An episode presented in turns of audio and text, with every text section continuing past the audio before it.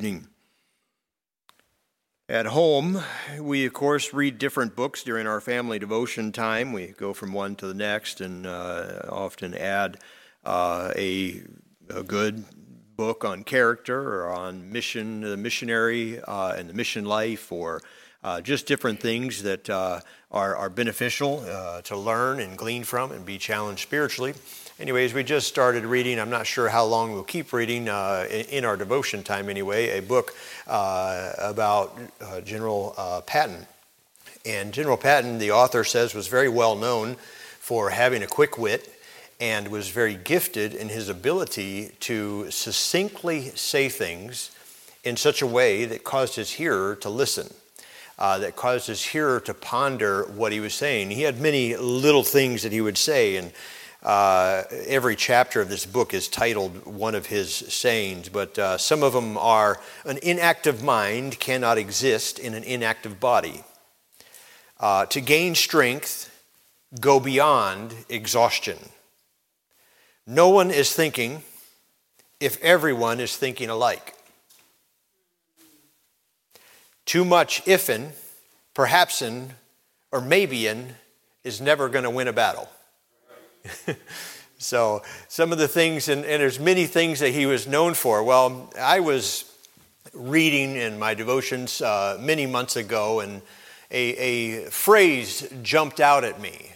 And uh, I thought, you know, that would be a good study. And I did a short little bit of uh, work on it, put down my seed thoughts, and threw it into a folder.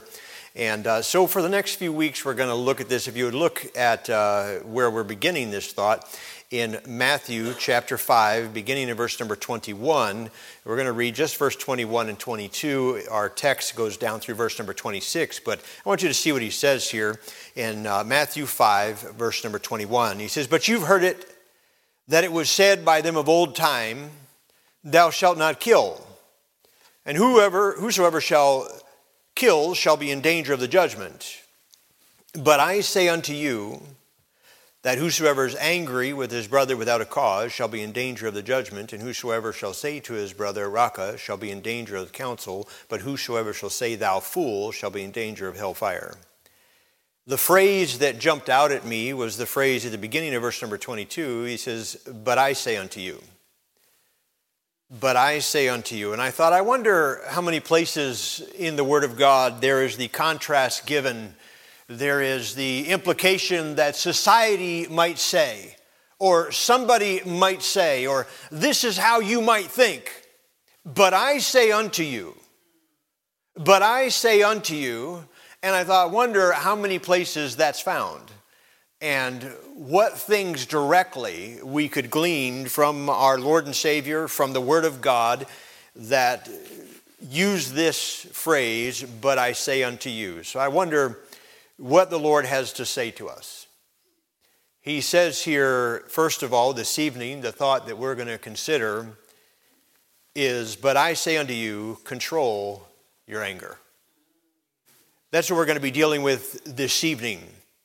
Control your anger. You know, beloved, Jesus took here in this, the Sermon on the Mount, dealing here uh, with those that were listening to him. He takes the law he takes that, uh, the commandments that had been interpreted, and he applies it to them under the understanding of the new life that they're supposed to be having or will have in and through Jesus Christ. He makes a fundamental change from the way that they used to think. For now, he begins to deal with the attitude of the heart, not simply the action of the hand. You see, the Pharisees felt that their righteousness consisted of right actions. And beloved, right actions will proceed out of a right heart. But we must also be very cautious and very careful not to get to the place where we feel that our righteousness is based on the actions of our hands.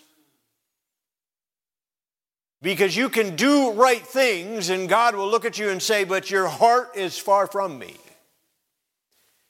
I think many times in churches like ours, and listen, you don't throw the baby out with the bathwater. You don't say, well, it, it is entirely the heart that matter. It doesn't matter what you do with your hands. That's not what he's teaching here.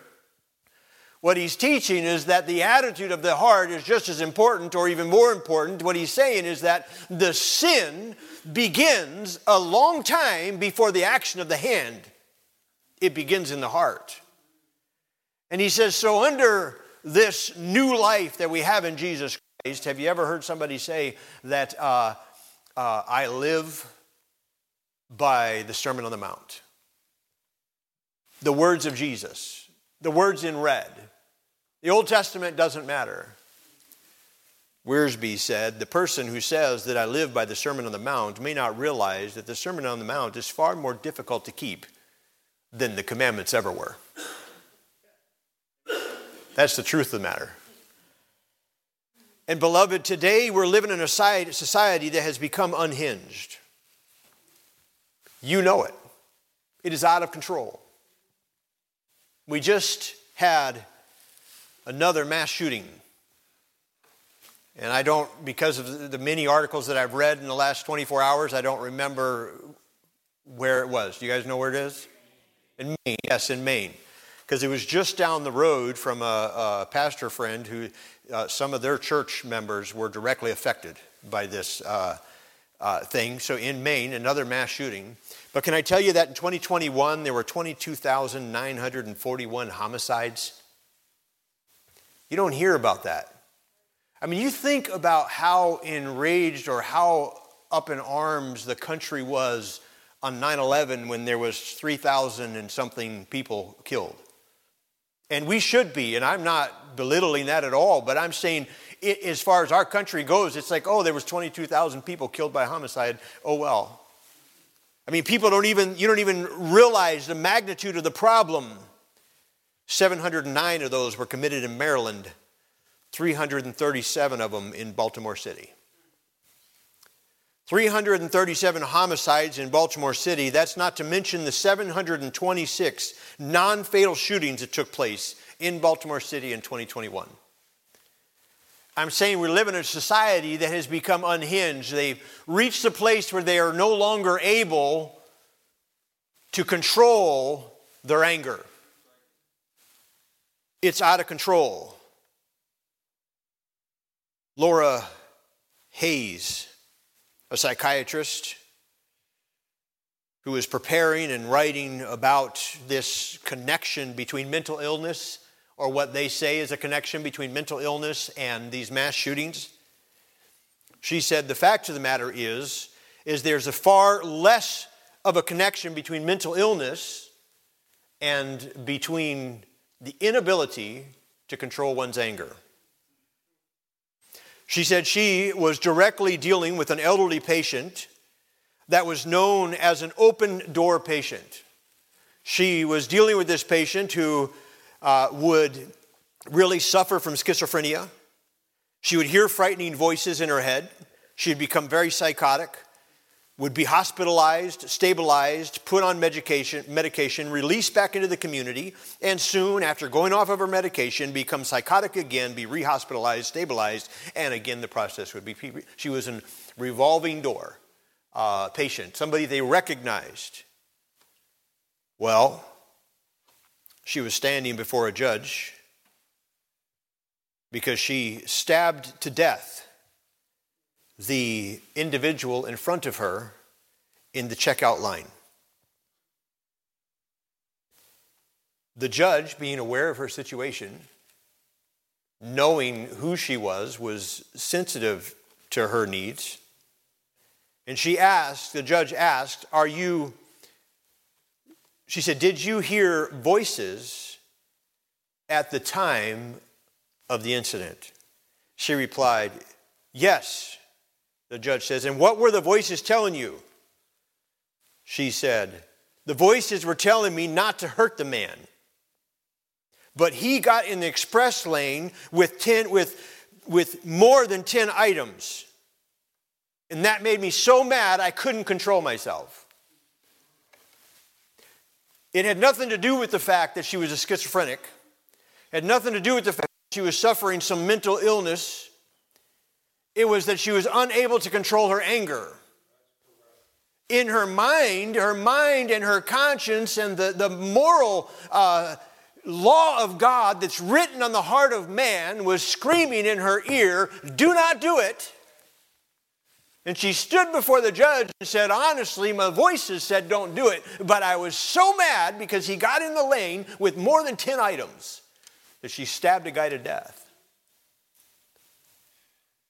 It's a crazy, unhinged society we live in. And I know that you know these things, and I'm using this as an illustration. But, beloved, I want you to understand that it's not just out in the world, that it's also in the church. We have dads that are uncon- have uncontrollable anger and they are hurting their family. Moms who have uncontrollable anger and they're hurting their loved ones. We've got parents who have yet to teach their children how to control themselves, and they are hurting their families. This is something that, I, as I read article after article about society, even modern psychologists uh, went on to say that the, the problem is the inability to control their anger. And I'm going to share other things with you tonight. Uh, but they understand that that's the problem. And yet, child psychologists would say, oh, if a child wants to scream, let him scream. If he wants to throw things, let him throw things. This is the teaching that they're giving parents today on how to raise children, but what you need to do is teach them how to control that frustration and that anger. Because right now, when the kid wants to throw his toy and have a temper, temper tantrum, if you don't correct that in a two year old child, one day he'll take his car and run over somebody because he's mad. Because he never learned to control his anger. And Christians, we need to get our anger under control. First of all, this evening, I want you to see the danger of uncontrolled anger, the danger of anger. He says there, But I say unto you that whosoever is angry with his brother without a cause shall be in danger of the judgment there, first of all, let me just say, he says here, you've heard it said. You've heard it said. You know what? There's a lot of people that have a lot to say. There's a lot of people in the world that have opinions about how things should be done. Most don't have any problem giving you their, a piece of their mind, sharing what they think about a matter. I just want to say the opinion that really matters is the Lord Jesus Christ and the Word of God. And we need to live our lives listening to and responding to what God says about it. And God said, But I say unto you, control your anger. Anger is a basic human emotion, the feeling of being upset with someone or something. It's defined as a strong feeling of displeasure brought on by a real or imagined wrong. It doesn't even have to be a real wrong, it's what we think in our heart, a real or imagined wrong. And it provokes or brings up that emotion that is a basic human emotion of anger. But, beloved, unchecked anger will remove the ability to think logically it will distort the truth and ends up hurting all that it touches. In the 18th century, there was a British physician. His name was John Hunter. He was a pioneer in the field of surgery and served as a surgeon to King George III. King George III suffered from congestive heart failure. But he discovered that his attacks were often brought on by his own anger. He lamented, and I quote, he said, My life is at the mercy of any scoundrel who chooses to put me in a passion. He was suffering from congestive heart failure, and he knew that that was brought on or aggravated by when he got upset. And he said, pretty much anybody that wants to kill me, all they got to do is make me mad. He understood it, he knew it. Unchecked anger ends up hurting all the people that are around it that are impacted by it, but it also hurts the individual that's carrying it. First of all, the danger of unchecked anger is that you are in danger of acting like a fool. Proverbs 14, 17, and I'm going to give you a lot of stuff. I wanted to put some of this in print for you tonight because I'm going to give you a lot of Bible and a lot of truths here, and Lord willing, I'll get through this. But uh, Proverbs 14, 17 says, He that is soon angry dealeth foolishly. Ecclesiastes 7, 9 says, Be not hasty in thy spirit to be angry, for anger resteth in the bosom of fools. You see, what happens when you get angry, you do things that are foolish. Things you wouldn't normally do, and you've heard them say it just like the lady in the illustration that I gave you initially. Uh, she said, I just was so mad I couldn't control myself. All logical thought went out the window. The ability to reason and to deduce what would be right or wrong was gone, and she was functioning only in anger. We are altogether too quick to get angry today. According to CNN, that stalwart of news, there, there has been a 500% increase in the reported cases of road rage in the last 10 years. It's amazing, you see it all over the place. And it is mind boggling that people get so mad they will destroy their $50,000 car because somebody turned in front of them, because somebody got over without using a blinker or cut them off a little bit. It's almost like you almost caused me to get into a wreck, so now I'm just going to wreck, wreck my car anyway. I mean, all logical thought goes out the window. In 2022, someone was shot and killed in a road rage incident every 16 hours. Every 16 hours, according to Everytown Research Group. It's uncontrollable anger. 82% of drivers in the U.S. admit to having road rage or driving aggressively at least once in the last year. It's an epidemic that is permeating our society. And it's infiltrated the church. This is something that we as God's people need to realize how important it is and get to the place where we learn how to function being in control of our spirit. Five minutes of uncontrolled anger can destroy five years of building a relationship. Just that quick. You see, beloved, it's sin, not an IED. This is going to make you laugh. This is literally an actual diagnosis according to modern health book. The IED is called intermittent explosive disorder. You have an intermittent explosive disorder. It's sin. You can't control yourself and we need to understand it for what it is, recognize it, and through this lesson tonight, but through the Word of God and the power of God, you can get it under control. Just like any other sin. It's not just, oh, this is who I am, this is what I am, and people around me need to learn to live with it or adjust. No, Christian, we need to ask God with His strength and power to change that area in which we are failing to be or live up to what He says. It doesn't matter right now how spiritual you act. If you're given to uncontrolled anger, you're acting foolishly. James 1, verse number 20 says, For the wrath of man worketh not the righteousness of God. We can't excuse it away. We can't say, Well, I was justified or I was going to do it, I, I was trying to accomplish something, I was trying to get a point across. Well, everybody knows that. But the wrath of man worketh not the righteousness of God. Angry parents produce angry children. So first of all, the first danger we see is that we're in danger of acting like a fool, according to Proverbs 7, 14, 17 and Ecclesiastes 7, 9. But we also, we see right here in our text that we're in danger of the judgment.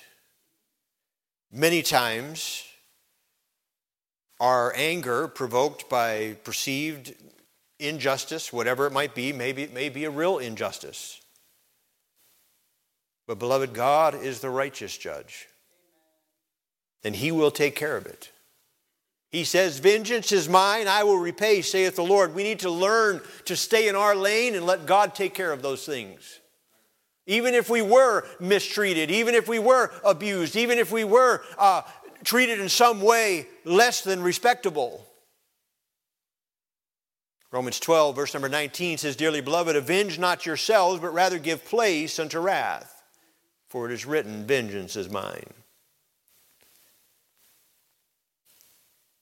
Just want to explain, you guys probably know this, but the word Raca here in danger, that he says it, it means empty. It means worthless. Uh, somebody said uh, you could say an empty head. But he's saying if you call somebody that or refer to somebody that they're worth, you're in danger of the council. So the, a council is an assembly of magistrates convened for a particular purpose. Strong's likens it to the Sanhedrin, the Sanhedrin council that would come up to pass judgment. He says, Listen, if you do this, you're in danger of a council being drawn, of, of others coming and, and saying, Listen, this is not how you're supposed to live. But he goes on and he says, If you call a man a fool, which he says you're in danger of hellfire, this is the place of future punishment. Ultimately, the judge of the whole universe will judge us. We're putting ourselves in a place where God's going to judge us. He will, and we will give an account for how we act. Hmm. so, we see the danger of anger. I want you to see, secondly, here, the direction of anger. The direction of anger. The fact of the matter is, is bad and uncontrolled anger is, is ungodly, it's sinful. But you and I know that in the Bible, oftentimes we see God angry. And so we look at it and say, okay, wait a minute, that doesn't make sense. If, if anger is sin, and we know that God or Jesus Christ, who is God in the flesh, was angry, or God says often that his wrath was kindled. In Psalm 75, verse number 8, he says, For they provoked him to anger with their high places and moved him to jealousy with their graven images. We see times where God the Father was provoked to anger, or times when Jesus Christ was angry. We know, of course, there is in the Word of God the admonition to be angry and sin not. So, is that a contradiction of terms, or is there, in fact, some place where anger is justified or where anger can be used? Well, I put to you tonight that it must be directed properly. It's not an uncontrolled anger, it's anger that is directed in a godly way. Let me just say that's very, very hard to do because we are sinful people. Our motives are often unjust. Our understanding of situations are often incomplete. So, for us to really be in the place where we can have what we would like to declare every time we're mad is righteous indignation. That's what we, no matter what the problem is, it's righteous indignation, amen? But for us to really be in that place, we might want to consider some thoughts here. For as much as anger is a natural emotion, it also is an emotion given to us by God and can be expressed in a proper manner if it is directed correctly. Some things notable about God's anger, which might give us some warnings about ourselves, first of all, and there's some key thoughts that I wish I had in paper for you. But first of all, God's anger is slow to develop. You see, an IED, that, ex, that, uh, intermittent explosive disorder, that by its definition means it's not slow to develop. It means somebody cut me off and now I'm going to run them down. It means somebody said something I didn't like, or somebody got in the line in front of me, or whatever it might be. It's an explosive disorder. It removes the fact that, you know, God is slow to anger. Psalms 103, verse number 8 says, The Lord is merciful and gracious, slow to anger, and plenteous in mercy. The passages of Scripture are plentiful that describe the wrath of God and the anger of God being slow to develop. Aren't you glad tonight that we have a God that is, his anger is slow to develop? That he is merciful, that he's plenteous in mercy, that his anger is not provoked at the first time that I step across the line, that God is gracious and, and loving and compassionate to each and every one of us, that his anger is slow to develop. We know that you and I, the Bible tells us in James 1, verse number 19, wherefore, my beloved brethren, let every man be swift to hear, slow to speak, and slow to what? Wrath. We're to be slow to wrath. If we were like that, that would be God like, that would be Christ like. So if we're going to be like the Lord, we need to have anger that's slow to develop. It shouldn't be something that happens at the spur of the moment. Also, God's anger is swift to dissipate. In Micah 7, verse number 18, he says, Who is a God like unto thee that pondereth iniquity and passeth by transgression of the remnant of his heritage? He retaineth not anger forever, because he delighteth in mercy. God doesn't hang on to his anger. It is swift to dissipate. Can I tell you, there's some people that are, are angry right now because of something that happened to them 25 years ago? I mean, if you ask them, why are you so angry all the time? They'll tell you, well, 20 years ago, somebody did this to me. That's not swift to dissipate. They're hanging on to and allowing that bitterness to fester in their heart. They're like a, they're like a teapot Everything that happens to them in their life is being put down into this teapot, and maybe there's a little bit of pride there, like, oh, well, I don't just blow up, but they're letting it all fester. They're letting it all kind of churn around, and the heat gets turned up, and, and all of a sudden it's going to burst. You see, the anger of God is swift to dissipate. We know that we also are admonished to do so in Ephesians 4:26, where he says, Be ye angry and sin not. Let not the sun what is the verse? Go down upon thy wrath. You see, it's supposed to be swift to dissipate. We're going to be like God in how we handle and direct our anger. It's got to be slow to develop and swift to dissipate. And it also must be specifically directed. Romans 1, verse number 18 says, For the wrath of God is revealed from heaven.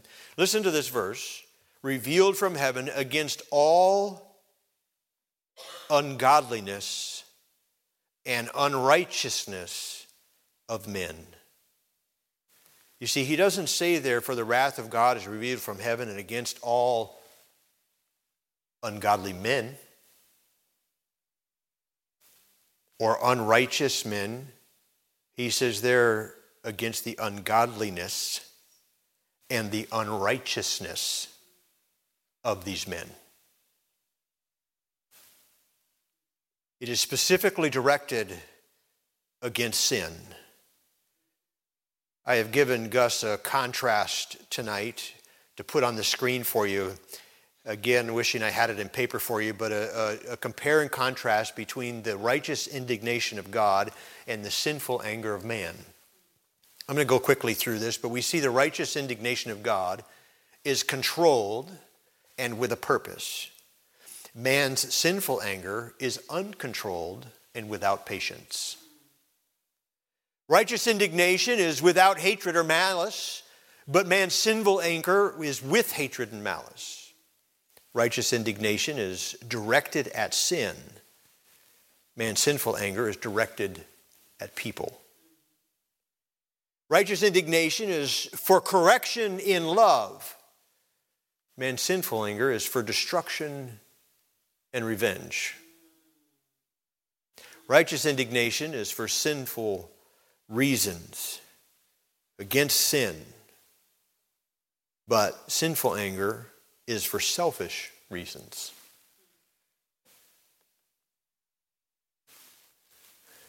You know, a lot of times we keep our mouth shut and it doesn't bother us all at least not enough for us to do anything when sin is exalted in this world. We almost have come to the place, well, that's the way the world is, and, you know, just the way it is. Very rarely today uh, do you see something happen that happened many times when I was growing up? I saw my dad go to somebody and say, Listen, my family is right here, and I don't appreciate the language you're using in front of my children. I'm going to ask you kindly not to use those words. You're cursing my Lord and Savior. Today, it's almost like, well, that's the way it is. I know there are some I know some in this room, we've had conversations about times that you've done that. So I, am not saying it doesn't happen. I'm just saying it, it, by and large, we're not offended by and don't speak up when sin is the problem, when God is dishonored, when sin is exalted. But we're quick to react when we're sinned against or when we feel an injustice has been done to us where the hair on our neck goes up quick and we're ready to say anything, right? It's for selfish reasons, many times, that our anger is provoked. So we've got to be careful to declare our righteous indignation unless it lines up with these things. Lastly, this evening, let me give you the destruction of our anger. How do we handle this anger? How do we deal with it? How do we get to the place where we get it under control? He says in verse number 23, he says, Therefore, if thou bring thy gift to the altar, and there rememberest that thy brother hath aught against thee, leave there thy gift before the altar, and go thy way. First, be reconciled to thy brother, and then come and offer thy gift. I'm going to give you several things that we need to learn tonight. If we're going to learn how to control this natural emotion of anger, we were created by God. But in, when we accepted Jesus as our Lord and Savior, we became new creatures in Christ. Recognizing and acknowledging that your anger is sin and knowing that it is wrong we know that the wrath of man worketh not the repentance of God. We know that, uh, according to Galatians chapter 5, that wrath is one of the uh, sins of the flesh. So we need to recognize that, confess it, and forsake it. We need to live in the renewed mind that Christ has and in through his power.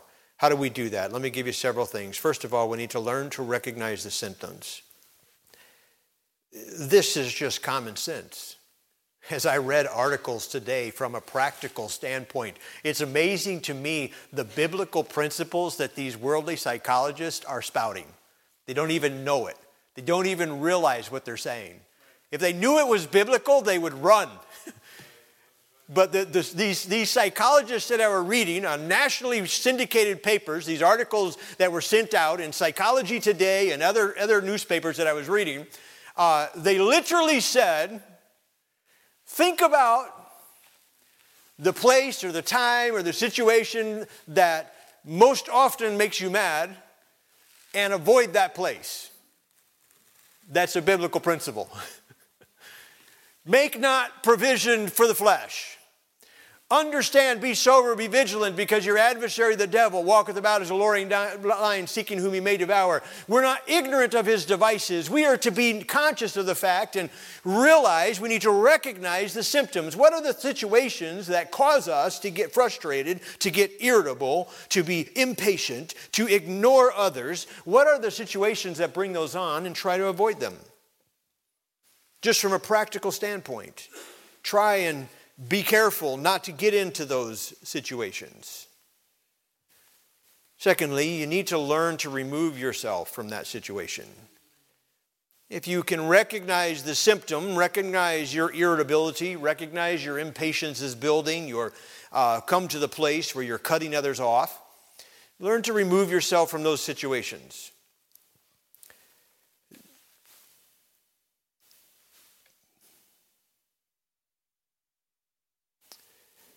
You know, another one of the articles I read talked about specifically, they said, okay, I, I wish I would have written down what they called it. Um, oh, they called it mindfulness. They said, be aware of what you're thinking about. Be mindful. They said, you need to have mindfulness. You need to be mindful of what it is you're thinking about. Well, doesn't Philippians 8 uh, tell us something about that? Philippians 4, 4 8. Whatsoever things are pure, whatsoever things are lovely, whatsoever things of good report, if there be any virtue, if there be any praise. You know, what, what he's saying is listen, careful what you think about. Don't, don't ponder upon those things that are causing you to get angry. Don't think about, be, be, be aware of what it is you're considering. Learn to remove yourself from those. Don't think about something that's going to cause you to get angry. Check your mind, stop that process, and say, I'm not going to think about that. I'm going to think on things that are lovely, that are of good report. If there be any virtue, if there be any praise, think on these things. You say, How do I do that? With the power of God.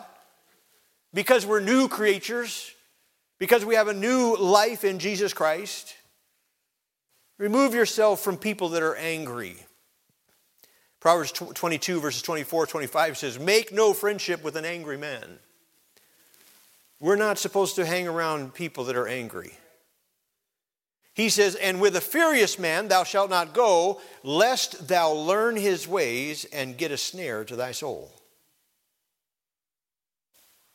According to Laura Hayes, the author of the article that I read in the beginning, she said people with IED tend to come from backgrounds in which they have been exposed to patterns of IDE behavior, oftentimes from parents or others whose anger is out of control. Very simply, what Proverbs tells you here if you're going to hang around with people that are angry all the time, you're going to learn how to be angry all the time. So we need to learn to remove ourselves from those situations. And sadly, many children are growing up in homes they can't remove themselves from. And they've got parents who are sinning against them with their uncontrolled anger.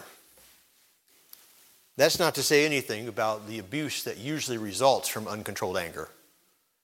And we're not going to chase that, that rabbit tonight, but if you have the ability to, Learn to remove yourself from the situation. Then you need to learn to replace anger with kindness. This is Ephesians 4 31 and 32. Let all bitterness and wrath and anger and clamor and evil speaking be put away from you with all malice. So that stuff's supposed to be removed. Bitterness, wrath, anger, clamor, all of those supposed to be removed. And it's supposed to be replaced with something. And be ye kind one to another, tenderhearted, forgiving one another, even as God, for Christ's sake, hath forgiven you. You know, brother uh, Passos is here tonight, and uh, he and I have been working on talking about starting a, ministry to the to the prison, and uh, excited about the possibilities for that. And he's been in contact with the prison already, and uh, the prison asked me to draft a letter of intent uh, on church letterhead that kind of states what is our, our mission, what is our goal. And as I sat down and started pondering some of the things, this idea here, and specifically with anger, that the whole aspect of these people are in prison. Why? Because they couldn't control themselves. And our goal is to take the Word of God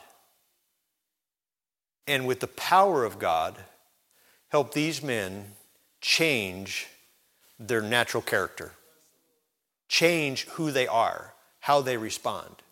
Where before they used to have uncontrolled anger and now they're in control of themselves. But it's not something that can be done just because we decide we want to strive to do so. Oh, hey, making up your mind to do it is a first step and it's necessary, but it's in and through the power of God and the new life that you have in Jesus Christ. We can do it. Learn to repace your anger with kindness and learn to respond in a controlled way. Proverbs 19, verse number 11. Learn to respond in a controlled way. The discretion of a man deferreth his anger, and it is his glory to pass over a transgression. Just think about that. Next time you're just ready to punch something, next time you're ready just to kick the wall,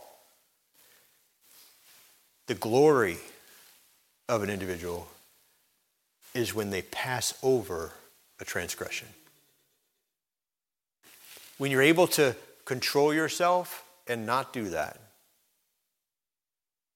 you can say, Thank you, God. Thank you, Lord, for, for helping me. Because a few years ago, I would have thrown a ever loving fit. but right, I mean, God can change us. He can help us get this under control. The discretion of a man deferreth his anger, and it is his glory to pass over a transgression. Benjamin Franklin said, Whatever has begun in anger will end in shame. But you can stop that and turn it into glory if you pass over the transgression, no matter the injustice. When I'm dealing with my kids, they're, they're getting older now, so it's not as much of a uh, direct one on one training, but you know, you, have to train them, okay? Is the fit that you're throwing a proper response to your brother taking your toy? No. This is uncalled for. There's no reason for that. It is not a right response. Is it okay for you to yell and scream and holler or maybe throw your cup of water on him because he drank out of your cup? I mean, is that a good response because he drank some of your water? No. You lost control of yourself. That's unacceptable. We're not going to have that. You need to train them. According to the American Psychology Association, 50% of drivers respond to careless acts of other drivers with their own aggressive behaviors. They haven't learned how to pass over a transgression, they can't just let it go. If you find that in your heart where you're not letting it go, you need to ask the Lord to help you. His glory is when he can pass over, when he can forgive. That's what the Father did for us. He forgave us. In our text here, we see that we need to learn to reconcile in verse number 24. He says, Hey, leave thy gift there before the altar, go thy way, first be reconciled to thy brother, and then come and offer thy gift. You know, sometimes if somebody treats you unjustly or something happens, learn how to. We need to be in the ministry of reconciliation. It needs to be part of. We, we, we got to stop writing people off. We got to stop just cutting people off. We got to stop saying, well, that's you know, who they are, they did this, so, so I'm done with them. No, the Lord says to be reconciled to them.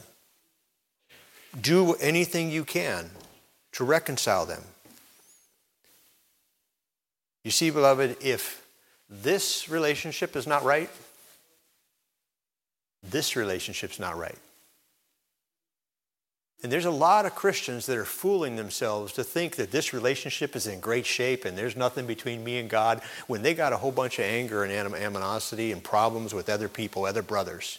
He said here specifically the relationship of brother is mentioned, whether that is a uh, physical or a uh, spiritual brother. But he says, hey, if there's something there, don't even bother finishing to give your gift. Get up, go be reconciled to thy brother, then come back and let's meet when you know that that is right. We know that we're supposed to be forbearing one another, forgiving one another, even as Christ forgave you. This next one is really hard. Look at verse number 25 in our text. You're not going to believe the Lord put this in the Word of God. He said, Agree with thine adversary quickly. Wow. Agree with, wait a minute. He's my enemy. He's my, I'm not supposed to agree with thy adversary. Well, thou art in the way with him. Lest at any time thy adversary deliver thee to the judge, and the judge deliver to the officer, and thou be cast into the prison. Verily I say unto you, he's saying the results of ultimately living as a disagreeable person. We need to learn how to remain with our enemy. He says, agree with thine adversary. You see, beloved, we, I've taught on this before, but we are to live peaceably with all men. The fact of the matter is, is there's some people who just enjoy being disagreeable. And that's not who we're to be as Christians. As Christians, we are to be agreeable. It doesn't mean we throw all of our, our Bible based uh, beliefs about Jesus Christ and what is right out the window, but it means that we learn how to live peaceably with all men, that we follow the example of Jesus Christ.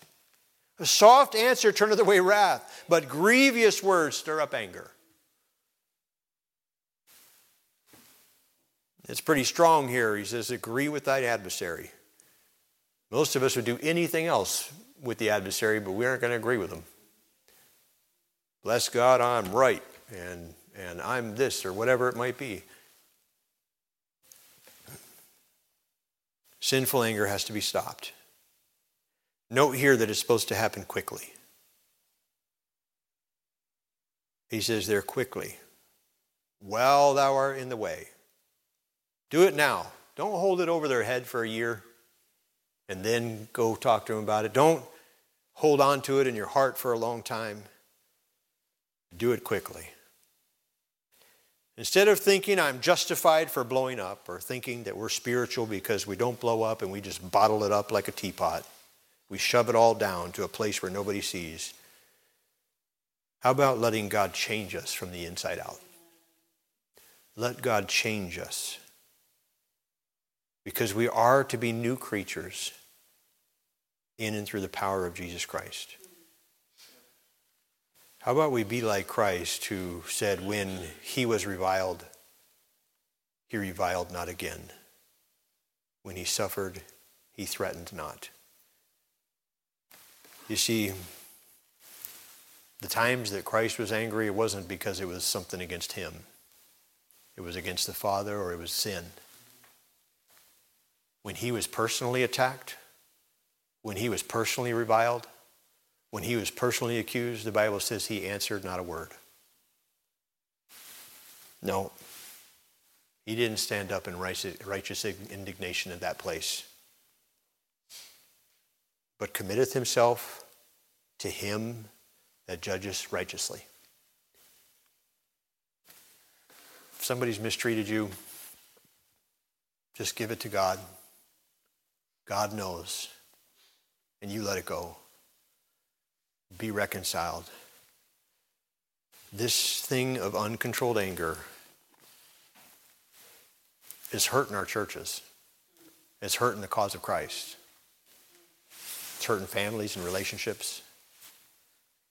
There's something that, as Christians, we should be getting under control. Maybe you're here tonight and you don't have a you're at a place in your life and God's given you victory over this, and praise the Lord.